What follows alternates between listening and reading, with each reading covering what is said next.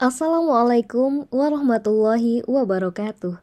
Kembali lagi di Voice of Bayinah dengan tema Verse from Ali Imran, kitab yang mengandung kebenaran.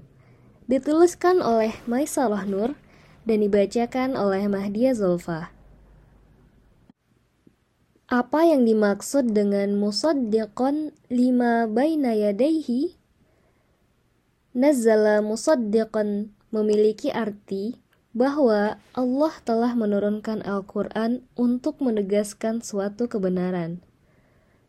Menegaskan kebenaran yang ada di depannya, menegaskan kebenaran yang mendahuluinya. Sedangkan ma baina yadaihi pernah dibahas oleh Ustadz di dalam Quran Surat Al-Baqarah. Ustadz memberikan ringkasan singkat tentang makna ma.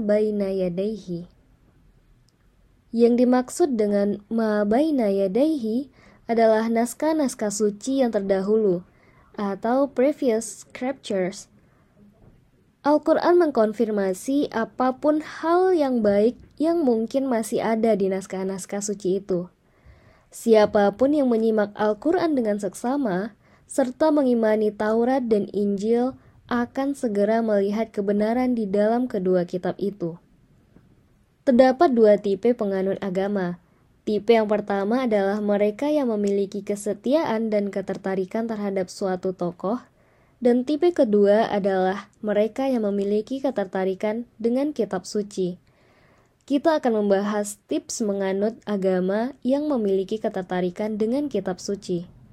Nah, mereka yang memiliki ketertarikan terhadap naskah kitab suci adalah penganut agama yang membaca kitab sucinya saat siang dan malam.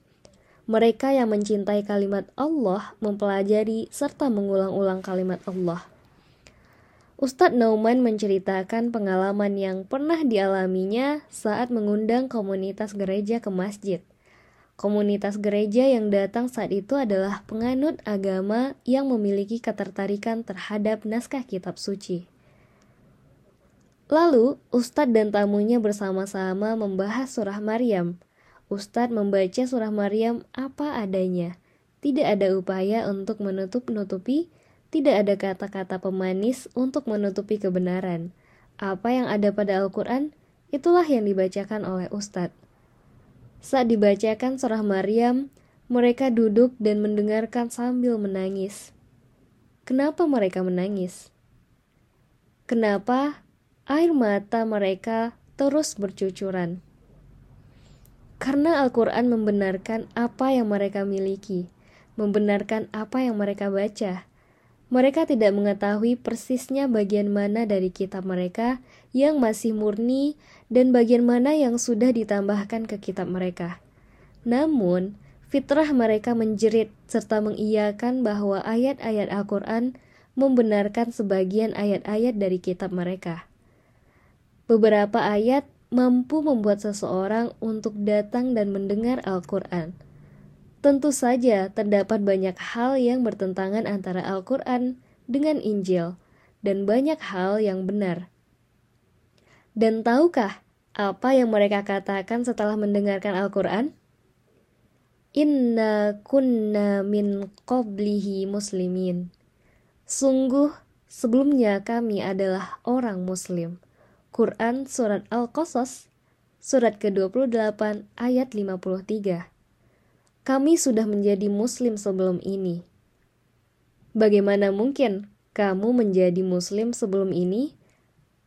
Saya pikir kamu Nasrani, Yahudi, atau yang lain.